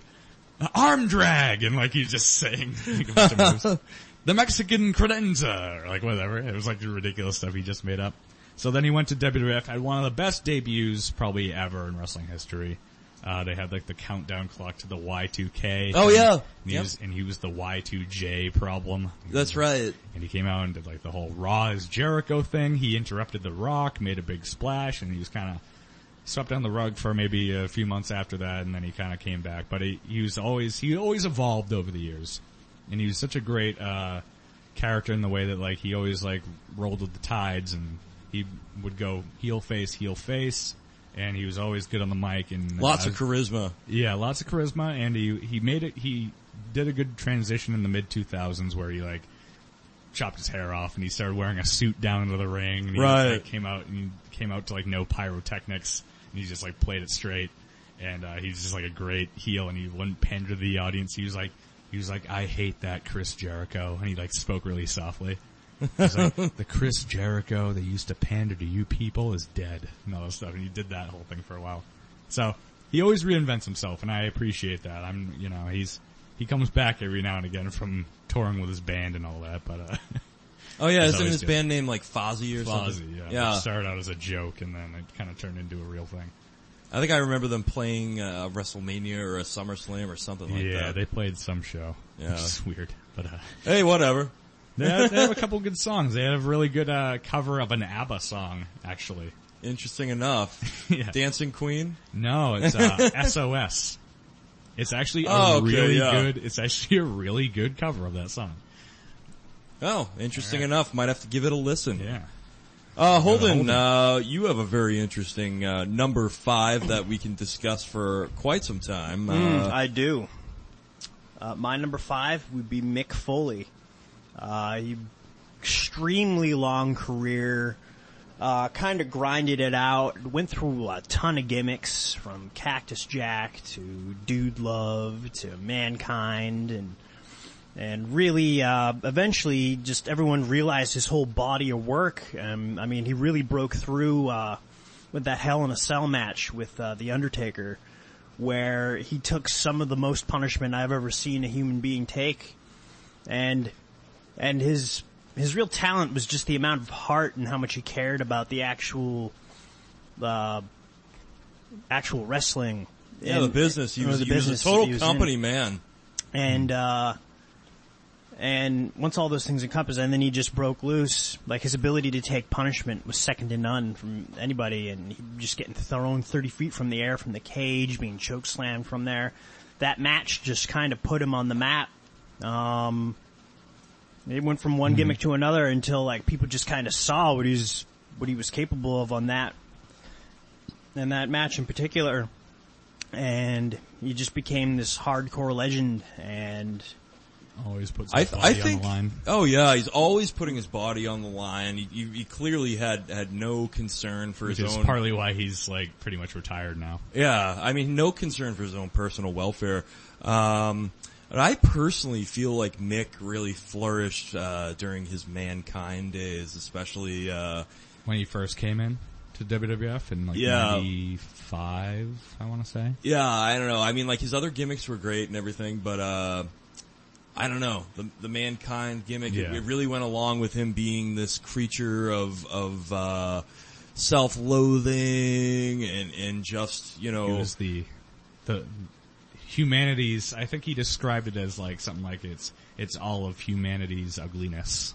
Yeah, Like it. it was brilliant. I thought it was a brilliant. And Vince uh, McMahon was just like, uh, all right, yeah, yeah, yeah, sure, that's a gimmick. because he originally wanted to call. You know what Vince McMahon's original name for Mick Foley was? No. You're gonna be Mason the Mauler. that is so. That is so bad. And he was oh like, my god. He was like, how how about I'm gonna be mankind? And he's like, who? Like, all right. Um, and I, I guess he didn't really like Mick Foley very much until he cut a a great. Uh, they did this. They did this segment, this these series of vignettes with uh, with Jim Ross, kind of just interviewing mankind, and he talked about like his childhood, like real stories, sort of embellished, uh, but real stories from Mick Foley's like life yeah. like you know jumping off of a roof and as a teenager wanting to be Shawn Michaels. Oh yeah. Like he was like, I I just envisioned myself as Shawn Michaels. Like he did, yeah. and then that's sort of where Dude Love came from. He was like the childhood. Uh, and he turned into Dude- Of the Heartbreak Kid. Of- yeah. yeah, that was like his interpretation of what Shawn Michaels was. And Cactus Jack was also his other alter ego, which he like he had like a split personality gimmick for a while where he'd go back and forth, and he was like the hardcore legend character because he was the guy who wrestled in Japan in exploding ring matches and early WCW, and Oh, yeah. Jack was like that was his pre WWF character, and ECW obviously. Yeah. Um, so yeah, he had this, these interviews with Jim Ross describing mankind and like sort of Mick Foley's childhood and like sort of being weirdly real and, and very intense and very dramatic. And Vince McMahon, I guess, was watching it in the back and he was like, this is, like, he said, he said something like, like this is gold or whatever. Like, he could see the dollar signs like above his head, just going cha-ching, cha-ching, cha-ching. yeah, and that's like you know, the first time that he believed in, Mc, in man, mankind, and Mick Foley. Yeah, and you know, I think that in a, a talent. in the case with a lot of wrestlers is they, you know, most most wrestlers have had like really trying experiences getting to where they are now and you know, like Mick, you know, drawing on pain from the past to create a certain degree of intensity in the ring. That's something that a lot of other wrestlers do, but, but he really showcased it better than anyone else ever has. So, Yeah. uh, yeah, just an unbelievable icon, uh, in WWE, Yeah. Mick Foley. And also a New York Times best-selling author. That's right. His book, I remember when that came out, it, Yeah. it blew up. and that started a whole series of awful wrestling books from other wrestlers. Yeah, I, I read a few of them. I read the Hogan one. I think I read Yeah. Kurt Angle's book too. Everyone But- came out with a book after that. Yeah, I mean, you know, once again, any But, way to make any way to make a few bucks. Very is- talented dude. Unbelievable promos. Some of the best promos in history. oh yeah, you got like Mick uh, in the boiler room, in like like even in his ECW stuff, like the Cane Dewey thing, when like someone held up a sign that said Cane Dewey, which is his son, and, uh, Huh. and, and uh, he cut a unbelievable promo, like talking about like how the ECW fans don't care about you. He's like, they say he's hardcore, he's hardcore, and they cheer for you, and they wouldn't piss on you if you were on fire. and like, all this stuff. Great promos, and he succeeded as a guy who at that time and in that company, especially WWF, uh, with a body type, with an image that did not was not conducive to what they wanted. So he succeeded despite all that. So, yeah, he went against. Bleh, can't even talk today. He went against the grain, Yes. and he did it with grace and fortitude. so testicular fortitude, as you. Especially, yeah. So, uh, kudos to Mr. Foley. Uh, so, um, looks like that brings us to our number four picks. Mm-hmm. Uh, my number four, I picked The Ultimate Warrior. Now, uh, I picked The Ultimate Warrior strictly because of his gimmick and his, uh, presence in the ring. Uh, little background on The Ultimate Warrior, uh, man named Jim Hellwig. Uh, he was a big time bodybuilder in the 80s. Uh, I think a, a scout might have found him outside of a Gold's Gym or something. But either way, he didn't really know how to wrestle. He was just kind of this uh, hulking Adonis of a man at the time with, you know, the rock star big hair that was in at that point and, Yep. You know, uh, he, um, he was kind of a revolutionary uh, figure uh, in the business at that point because he was one of like the driving forces behind that, you know, big, uh, larger than life steroid, Yeah. you know, up. jacked up type of '80s, early '90s wrestler that you'd see. Mm-hmm.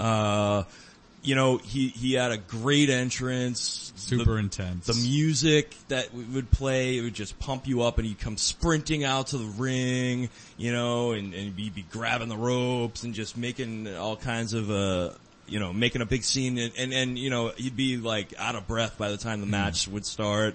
And then it was, from then on, it was really up to the other wrestlers to make him look good in the ring and, and a lot of the, the wrestlers that worked for the WWE at that point in time couldn't stand this guy because he was so dangerous in the ring. He didn't know, you didn't know what he was doing. He was going to hurt somebody. I mean, uh, thankfully, you, you know, he went up against some, some of the, uh, a lot of the best, you know, technicians in the business, people like Ravishing Rick Rude that were just so good at making him look good. Uh, but, you know, I just like the Warrior story. It's an important story to know, uh, as a wrestling fan, I feel. Uh, and I, you know, once again, it was one of those nostalgia things where as a kid, I used to love seeing him come out to the ring. Cause it was just, it was, it was intense and it was cool. And as a kid, it was, you know, one of the coolest things to see. Especially, uh, I think it was WrestleMania 3, Hogan versus Warrior. Was that WrestleMania 3 or 4? Uh, not three. It was probably might have even been like six. Well, I, uh, Uh, I guess I'm not too, Three uh, was Hogan Andre, that big. was it? Okay. Uh, four I think was the the uh, one with Ric Flair where he had the tournament. There was the tournament one. Huh. Uh, five I think was Savage Hogan. So it might have been six. Okay. All right. Well, Not not positive. Um, so it was a little bit later. Either way, uh, that's my number four, Ultimate Warrior. Uh, you know, might not have been a very good wrestler, but he surely was an icon in the business. And a very weird relationship with WWF, where he left and came back, and then they released a DVD of him basically bashing him. Oh yeah, that's a great really weird. DVD. It's a great DVD, but it's like so unfair to him. But uh he was also like kind of a crazy dude anyway, and he was like kind of a dick in certain ways. And- but they kind of released a thing bashing him, and then finally Triple H recently made amends with him and brought him in to induct him into the Hall of Fame, and they Then he died. made up. And then he died like a day after. It was very very strange Weird. and he came out on Monday Night Raw and cut some promo about like how every man breathes his final breath and every man's heart beats its final beat, and then he died. It's almost like day. precognitive there. I think he wow. knew. I think he knew he was going to die. Wow. What did they say? What he died of? Like I don't know. I think or- I, I want to say it was like heart failure or something. I'm not really Yeah, sure. yeah. But, well, a uh, lot of those guys, you know, the big steroid users from the 80s and 90s, you know, Mm-hmm.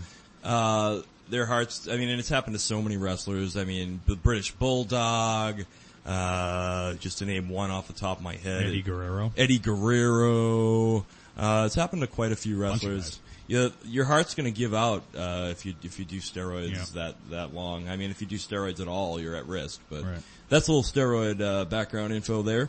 Uh, anyways, uh, Nathan, your number four pick. My number four is ooh yeah, Randy Savage. Ooh, yeah. Randy Savage, folks. Uh, one to a Slim Jim. It's not much, uh, you know, almost, almost goes without saying, Randy Savage. I, I want to, uh, guy left the business, um, probably earlier than he could have because he saved his money unlike a lot of other people. Uh, and he kind of just had a humble life after that, like try to just, you know, settled down and bought a, bought a, bought a modest home and, and just, uh, lived his life. And he had like, you know, a full life after wrestling. Uh, I mean, he did die early. He had a heart attack while he was driving, which is Another know, one, yeah. uh, but uh, yeah, uh, unbelievably graceful in the ring. His his uh, his elbow smash is a thing of beauty. It's one of those few finishers, one of those few moves I put up there with Shawn Michaels super kick. I love it. I Um, love the super kick. I put yeah. up there with um, the people's eyebrow. I want to say uh, I had another one for like the most beautiful moves ever in wrestling, but the elbow smash. The ball just- and chain. He just floated in the air. It was like a, it was balletic, you know. Yeah. And he put on great matches. Probably put on the best, the first great match of all time, which was WrestleMania three again against Ricky Steamboat. Legendary Okay, match. yeah. Some consider it to be the greatest match of all time. Uh, Ricky the Dragon. and uh, it was like that match was like wow you can do you can put on like a performance in the ring that's like this this athletic you know like very dramatic contest instead of just like guys going in the ring and punching each other hard and Yeah, there's, there's more elements to it, more acrobatics. it was like wow will. that's that's pro wrestling like that Yeah.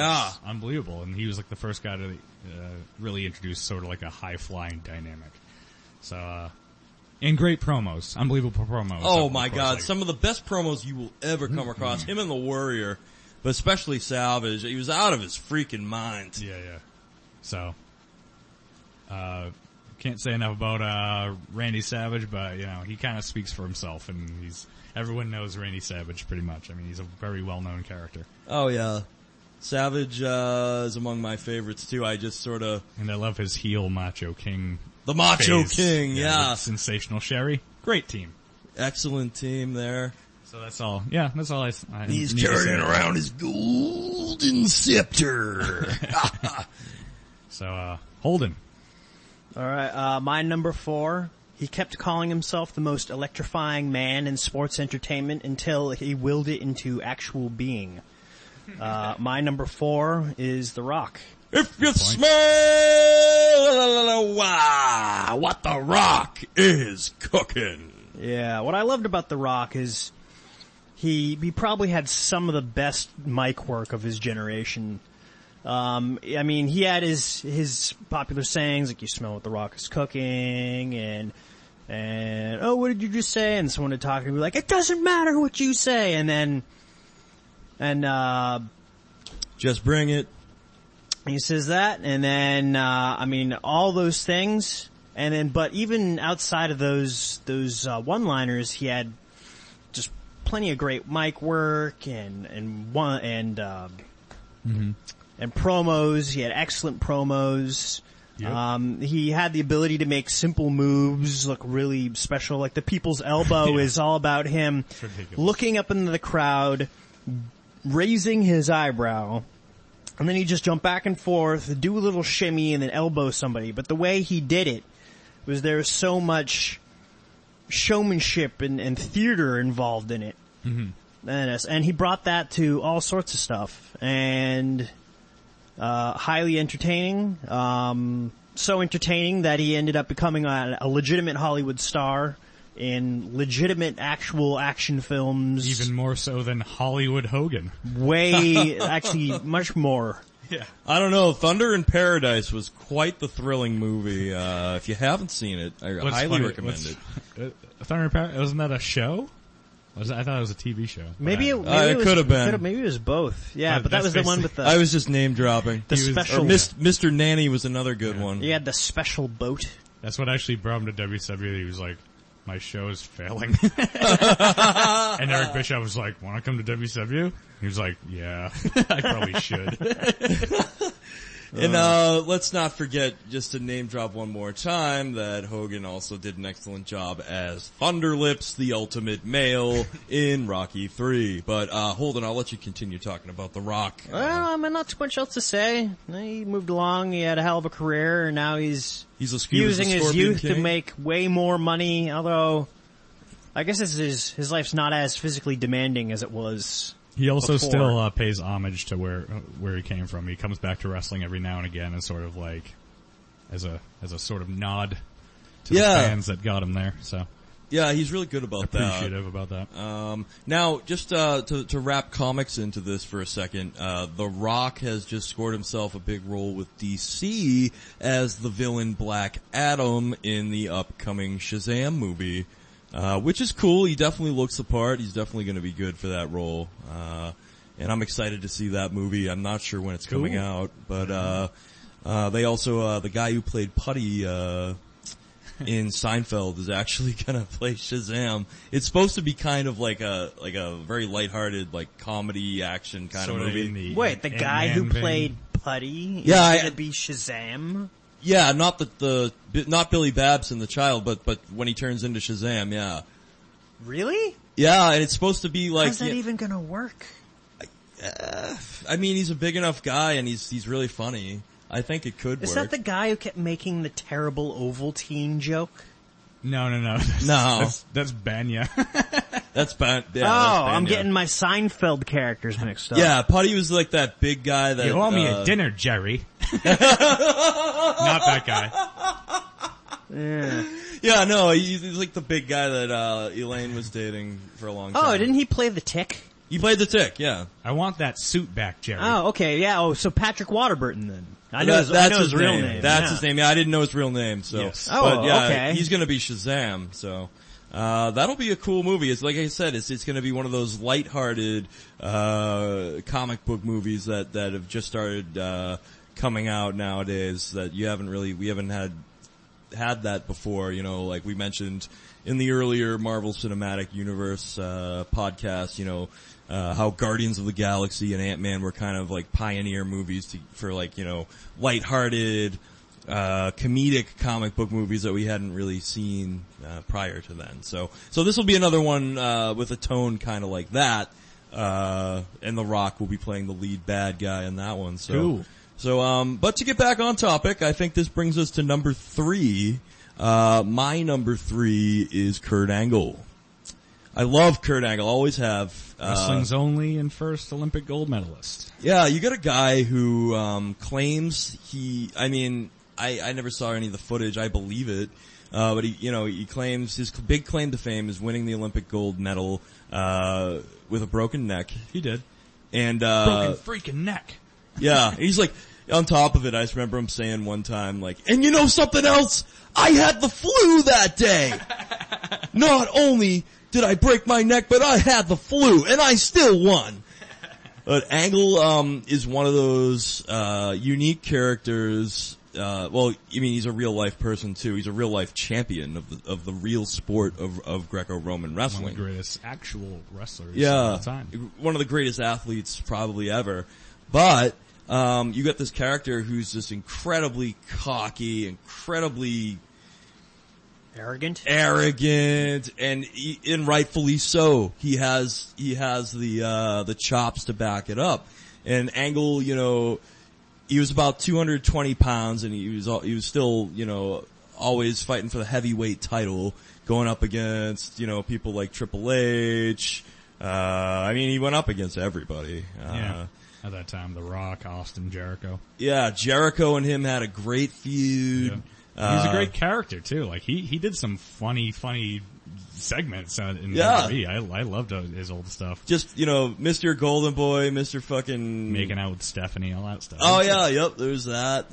Uh, the thing where uh, He you was had just- I like when he was a dork. I love like like that was my favorite Kurt Angle when he was like when he was a dork. yeah. he was just like a geek instead of like the intense guy that he later became. But like he when he was like a geeky, like a like like geeky, nerd. like like like star spangled jackass. Yeah, yeah yeah yeah, kind of like a, a geeky Captain America of pro wrestling. yeah. Uh, I loved it. I loved, uh, there, there really hadn't been, uh, a character like that on the WWE roster. Uh, I mean, there have been people that have used the whole patriotic theme before, but, uh, Angle certainly, you know, like I said, had the chops to really call himself like Mr. All America, you know, Mr. Olympian and all that. So, Well, yeah. uh, very entertaining wrestler, uh, somebody that knew what he was doing, was easy to work with in the ring, uh, you know, and he had some great matches.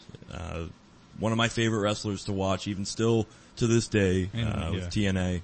And he, uh, yeah, still puts on unbelievable matches. Um, he was one of those guys. Actually, I mean, people say about Kurt Angle that like he he learned the business and learned how to wrestle pro wrestling faster than anybody ever. Like he he just he was like a fish to water. Like he was he came in and like within a year he was putting on like matches the quality of like a 15 year vet, veteran of the Yeah. ring like he he he just he knew he picked it up and he like worked so hard to just get really good really fast and just, he was like his passion. It's sort he's he's a sort of a tragic figure in a way because he he became and he's just like he's so motivated and so um, goal oriented that he was just like, oh, my goal now is to be the greatest pro wrestler of all time. Cause he was like, I'm gonna be the, gr- he, like, you know. You're the greatest as a- as a wrestler, He's yeah. like in the Olympics, he's like, I'm gonna, I'm the best wrestler of all time. He's like, now I'm gonna be the br- greatest pro wrestler of all time. Yeah. And then he had, you know, he worked too hard. He, uh, he had a lot of problems. He had neck issues. He started doing a lot of, taking a lot of pills, a lot of painkillers. Mm-hmm. Then WWE, and he refused to take a vacation because he just wanted to keep working. And this is no fault of WWE. They made, they, they forcibly, like, released him Wow. because he w- refused to take a vacation. They were like worried he was going to die. That was like around the time a lot of wrestlers were dying. Really? Yeah, and then TNA picked him up. You want to work? Oh, we'll put you to work. Yeah, come work over here. oh man, uh, Kurt, Ang- they just let go of Kurt Angle. Uh, let's. He was like, because he wants to wrestle too much. so Did you come here to wrestle? Let's grab him. And then they're the, WWE sort of like, oh now he's gonna, you know, o- OD on pain pills. I mean, they've they've had documentaries on Angle, and I mean, if you watch some of his old footage training for uh, the Olympics and stuff, the guy is just nuts. I've never seen any kind of motivation or determination like it. I mean, you'd see him literally like sprinting up these really steep hills in Pittsburgh with, you know, one of his buddies like on his back. He'd be carrying them like a firefighter would carry somebody out of a fire, and he'd just be running up and down this hill all day. Like you know, it- it You have to be legitimately insane to be that good at wrestling. Like, I mean, we wrestled. You know, Yeah, yeah. It's like the, kid, the kids who were really good at it were like, "You're you're out of your mind." and you gotta be. And I think that that's sort of, you know, I equate that with a lot of UFC fighters too. Like, you know, if you want to, you know, be that caliber of an athlete, uh, and, and, and, and compete at that level, you pretty much have to be a person that constantly needs to compete, is addictive to competing, addicted to competing, and, and, and almost wants to hurt people for a living. More so with with UFC than than WWE. WWE they don't get hurt unless there's an accident. Right. Uh, there's ti- a well, of- typically. there's a ton of wear and tear. There's that- wear there's wear and tear, but but but no one should get physically injured unless there's an accident, really, which happens all the time. I think it's like But- what um I want to say it was uh Jericho's book who said he met uh, I want to say it was uh Jesse Ventura and he said like oh you want to be a pro wrestler like this is why he was really young and he was like he was like um all right well as long as you you're okay with uh waking up in pain every morning And they really they really And do. having trouble getting out of bed he's like just be prepared for that These guys get beat to hell. Yeah. Um, so yeah but yeah, uh, not sure where I was going with that. I, I lost my train of thought. But basically, uh, Kurt Angle, uh, you, you'll never see. I mean, mankind can. I mean, Mick Foley. You, you can argue that he was probably just as dedicated, but you're not going to see many other uh, superstars with that amount of dedication than uh, some of than those two guys, Angle and uh, and uh, Mick Foley. Um, Yep. So yeah, my number three, Kurt Angle. cool Nathan. Uh, my number three, I always go back and forth. I, like I told you last week, you guys last week, I, uh, transitioned my top three out depending on my mood. so I think right now, I'm feeling my number three is Mr. Perfect, Curt Hennig. Excellent choice.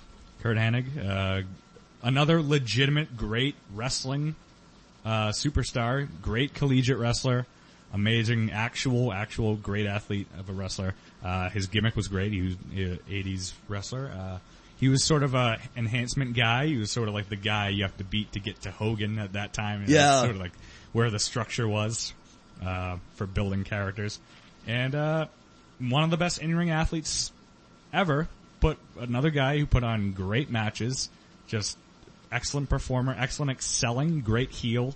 He uh, he sold other people's moves uh, phenomenally, phenomenally, um, and great on the mic. And he's a great character. He's just like a cocky, like I'm perfect at everything. Yeah.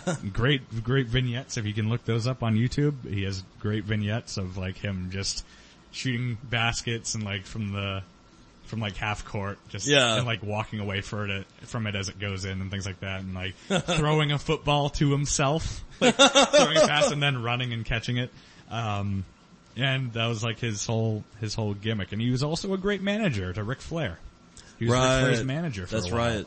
Uh, but yeah, Mr. Perfect had a certain attitude about him that was just uh, very charismatic, and yeah, some of his matches are are unparalleled. So And he's what an- I'll say about Mr. Perfect. He's another dead wrestler, correct? yeah, unfortunately, he died. He died. He came back in about 2002. He was. They had this awesome Royal Rumble where it was after they bought out WCW, and they just brought in all these like old guys, like Curt Hennig was there. Uh, they brought Goldust back.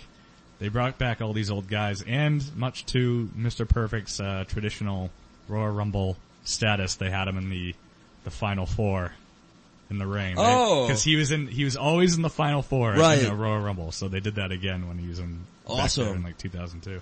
Awesome. And he put on great matches in 2002 before he died, like right before he died.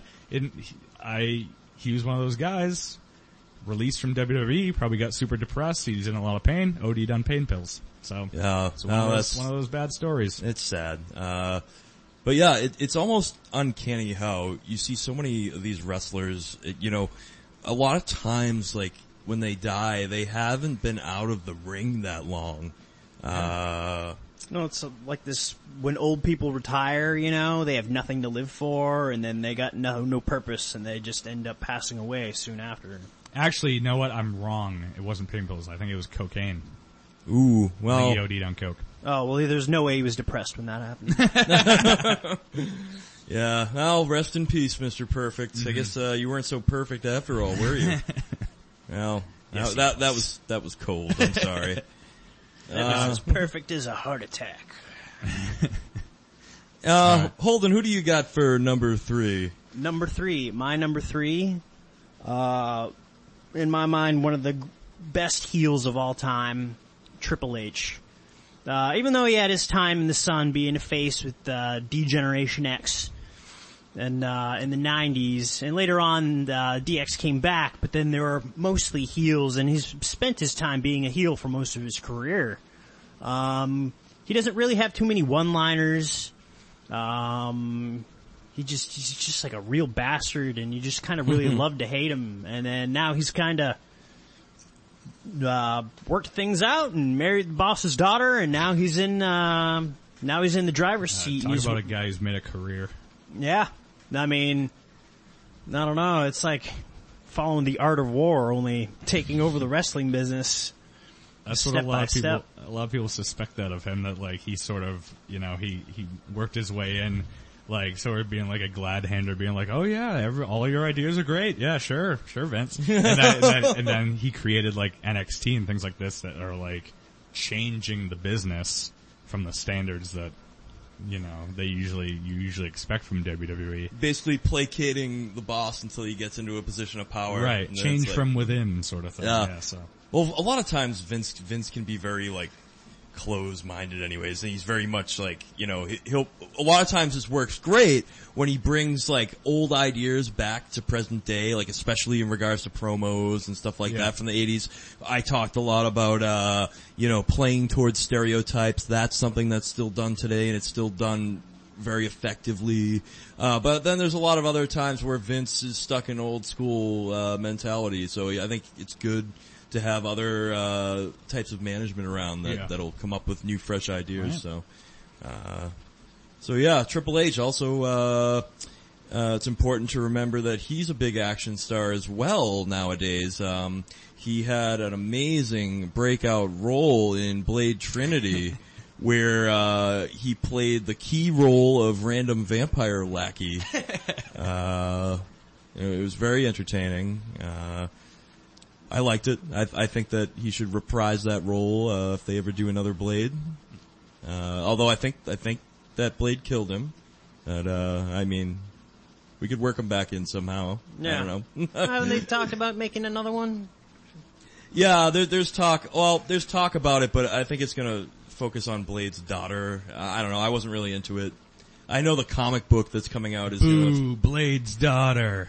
Well, I don't know, like I'm just into Blade and I didn't even know he had a daughter and, uh, I don't know. Well, even even in the Marvel universe, that character has kind of dropped off. Like, Big- shouldn't yeah, you really have a book, or are they going to just do another movie and then, oh, hey, look, there's a book now.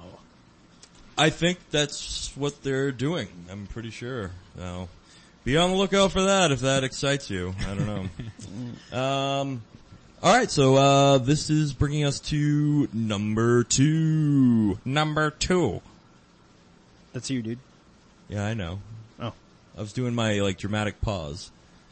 My number two. Wait for it. Do you hear the bells? They're starting to ring. Ding. Ding. The Undertaker. Yeah, my number two is The Undertaker. oh, that's who it is. Yeah. the Undertaker, I mean, we talked, uh, we already talked to Blue Streak about him, but I mean, he's one of the most iconic characters for sure. Uh, one of the most iconic wrestlers, superstars, whatever, uh, uh, in the WWE ever. Uh, you know, when, when Taker debuted and he first started coming out to the ring, people were just awestruck at this guy. He's a mountain of a man. Uh, you know, he kind of had the whole, Look at the size of this guy. yeah, Gorilla Monsoon. and uh, you kind of had this whole the whole ghoul thing, like or Grim Reaper thing. I don't know what you'd really call it, but with like the white face paint and uh, the hat and the long like overcoat, and it just was so cool.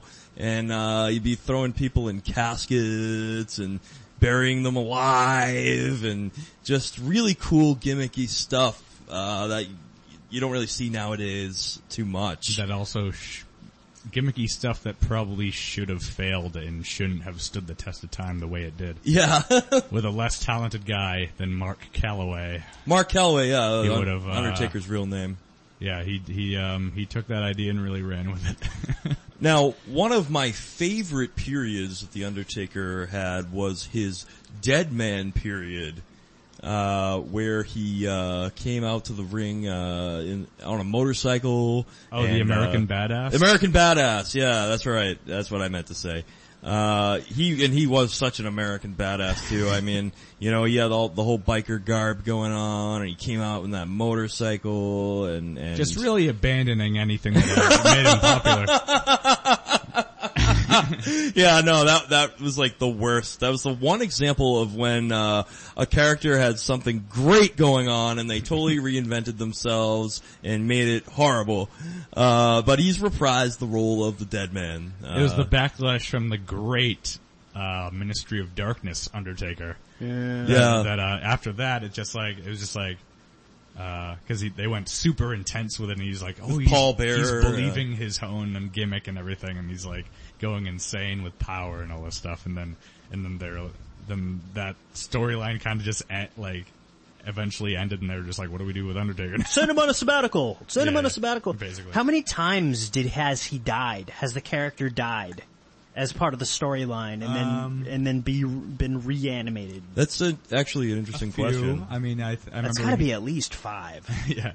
He came back. He had a match with like Kane and uh, his brother Kane, and um, I think you know they buried him alive or whatever. and then uh, yeah, he he came back. He That's a buried alive from that. match. Yeah, he's been buried alive a couple times, but uh, You know, Yeah, no. you, you haven't really made it in the wrestling business until you've been buried alive. that's you know? true. You, that's when you know that you're really somebody. It's probably a fair statement. Probably not inaccurate at all. Yeah.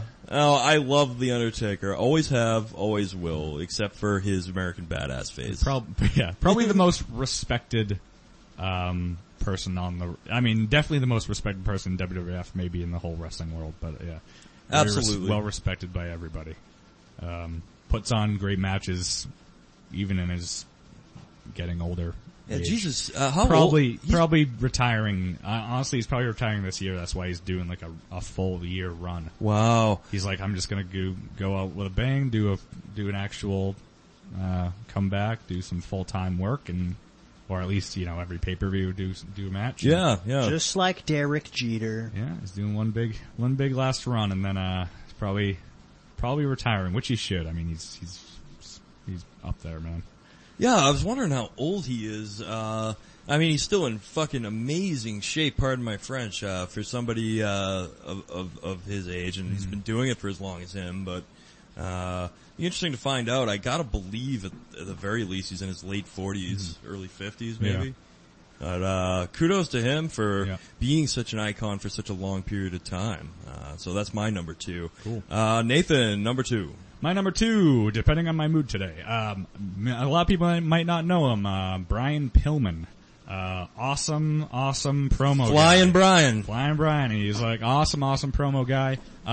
Great in the ring, great worker. Um, more known for his promos. He he had the unfortunate um, uh, hand dealt to him that he was injured for a lot of his career. like he had a broken leg. He had he's had a lot of injuries, had a lot of problems. Uh, but his promo work as a character, uh, he was just unbelievable. You can look up some of his stuff. Unfortunately, pretty short career, but in that uh, short career, he made a definite impact on me.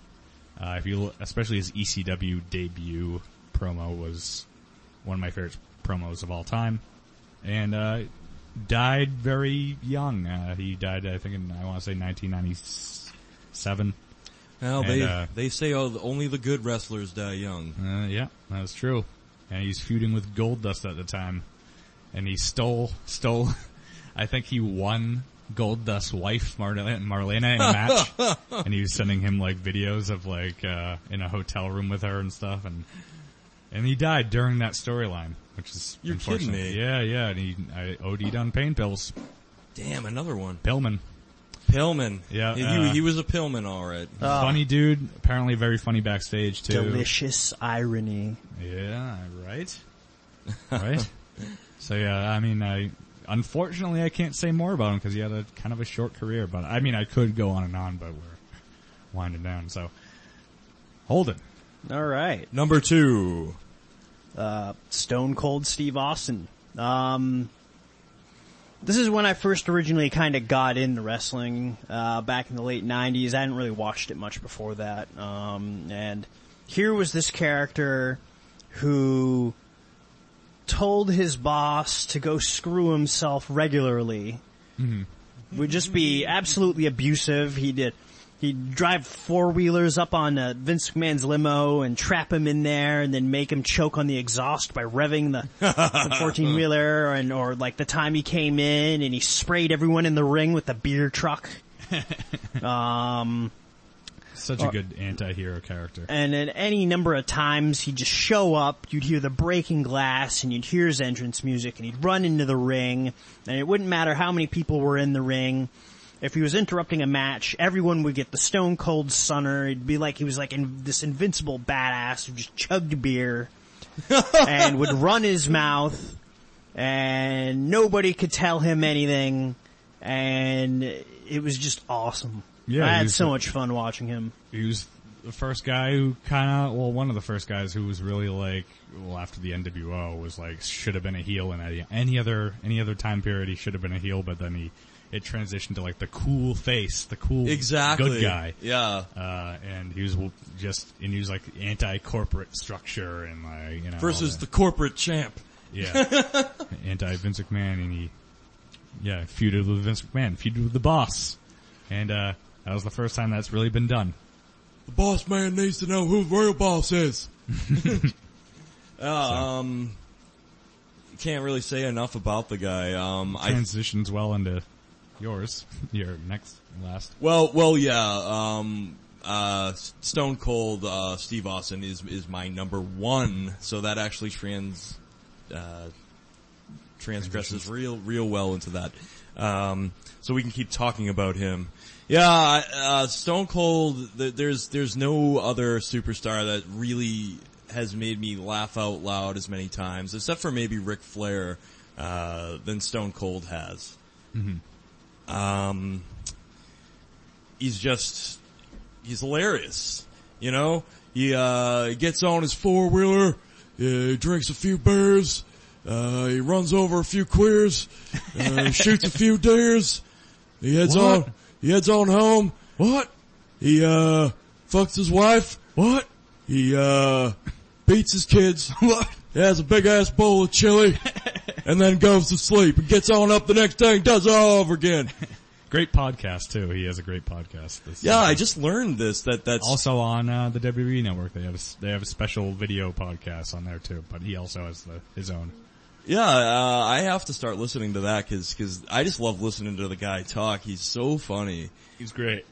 I woke up this morning. Guess what I had me for breakfast? I had me one bear. What? Two bears. What? Three bears. What? Four bears. That was- Five. Underrated, underrated um, time period for Steve Austin when he was with the Alliance in the uh, the invasion period of WWE. Right, WCW yeah, yeah. came in and he Yep. joined the WCW side, and he was like evil again. and he was like crazy, like he was just like he like lost his mind, kind of. It was it was very funny. He'd keep checking his watch and saying what. Now I think the fir- the first time Austin took like a big sabbatical from the WWE was due to some creative differences, I believe, between him and Vince. Uh, they weren't giving him enough. I think they want him to lose to Brock Lesnar, and he got all huffy about it. Oh, maybe that was it. Oh, well, you know, rightfully so. Stone Cold shouldn't be losing to anyone. And Yeah. he regrets it now, though. He's gone on record as saying like he made a mistake. he was he was into he was I think he was drinking a lot at the time. I threw me a little hissy fit, had me a few dozen beers, then I realized I might have made a bad decision. But that's alright, cause I'm still on Celebrity Deathmatch, I still got my podcast. All right, Give me a hell yeah. Stone Cold. Alright, so um, uh, let, let's uh, go around here and let's discuss everyone else's, uh, number ones, cause I, ones, I, uh, I went through mine. Uh, my number one was Stone Cold Steve Austin. Nathan, what do you got? Uh, I have the man we introduced the show with, the theme song of Jake the Snake Roberts. Ooh, one of my favorites. Uh, very, very interesting man. Um, my favorite promos of all time. Uh, he was very soft spoken because he had a theory about that. Like if you speak softly and with conviction, then everyone will listen. And he didn't need he didn't need to yell, which is uh, part of his thing. Where you, you didn't you didn't need to yell to get his point across. Very creepy, very creepy guy. And uh, he carried a snake with him. as we all know his snake gimmick. I love that damn thing. That snake gimmick. I love that damn thing. and he, uh, yeah, he had a interesting, uh, weird, weird life. Um, he was the, uh, his father was a wrestler who, um, was a scumbag. Total scumbag. But, uh, I won't go into his childhood story, but, um, because it's weird, but he, he had a dark, dark past, dark, dark childhood, bad upbringing, and he got into wrestling. Not the most athletic wrestler in the ring. Good wrestler, good ring psychology, probably the master of ring psychology, like knowing how to work a match, knowing how to, like, make an audience feel something. Um, Yeah, that, which is important. which is very important. He probably was is the most brilliant man in wrestling at that. Maybe aside from like an honorable mention, Scott Hall, uh, also great ring psychology. Um, so, and uh, much like Scott Hall, uh, fell into a lot of addiction and is now doing much better.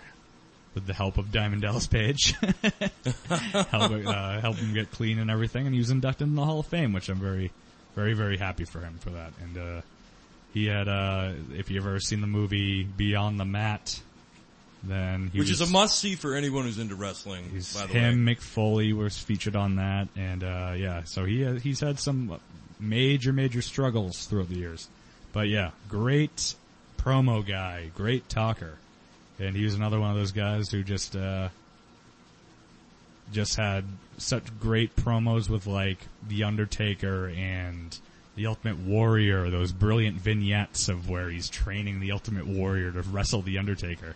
Yeah, I remember Look that. those up; those are spectacular. So yes, my number one is Jake the Snake Roberts. Awesome. Uh, Holden, who do you have? All right. Uh, my number one is the man who came out and said, in order to be the man, you have to beat the man. The man who will go on about how Space Mountain might be one of the oldest rides, but it still is the longest line. the nature boy, Ric Flair. Uh, that guy, he's been doing what he's been doing for just forever. He'd probably still be doing professional wrestling if he weren't just so old.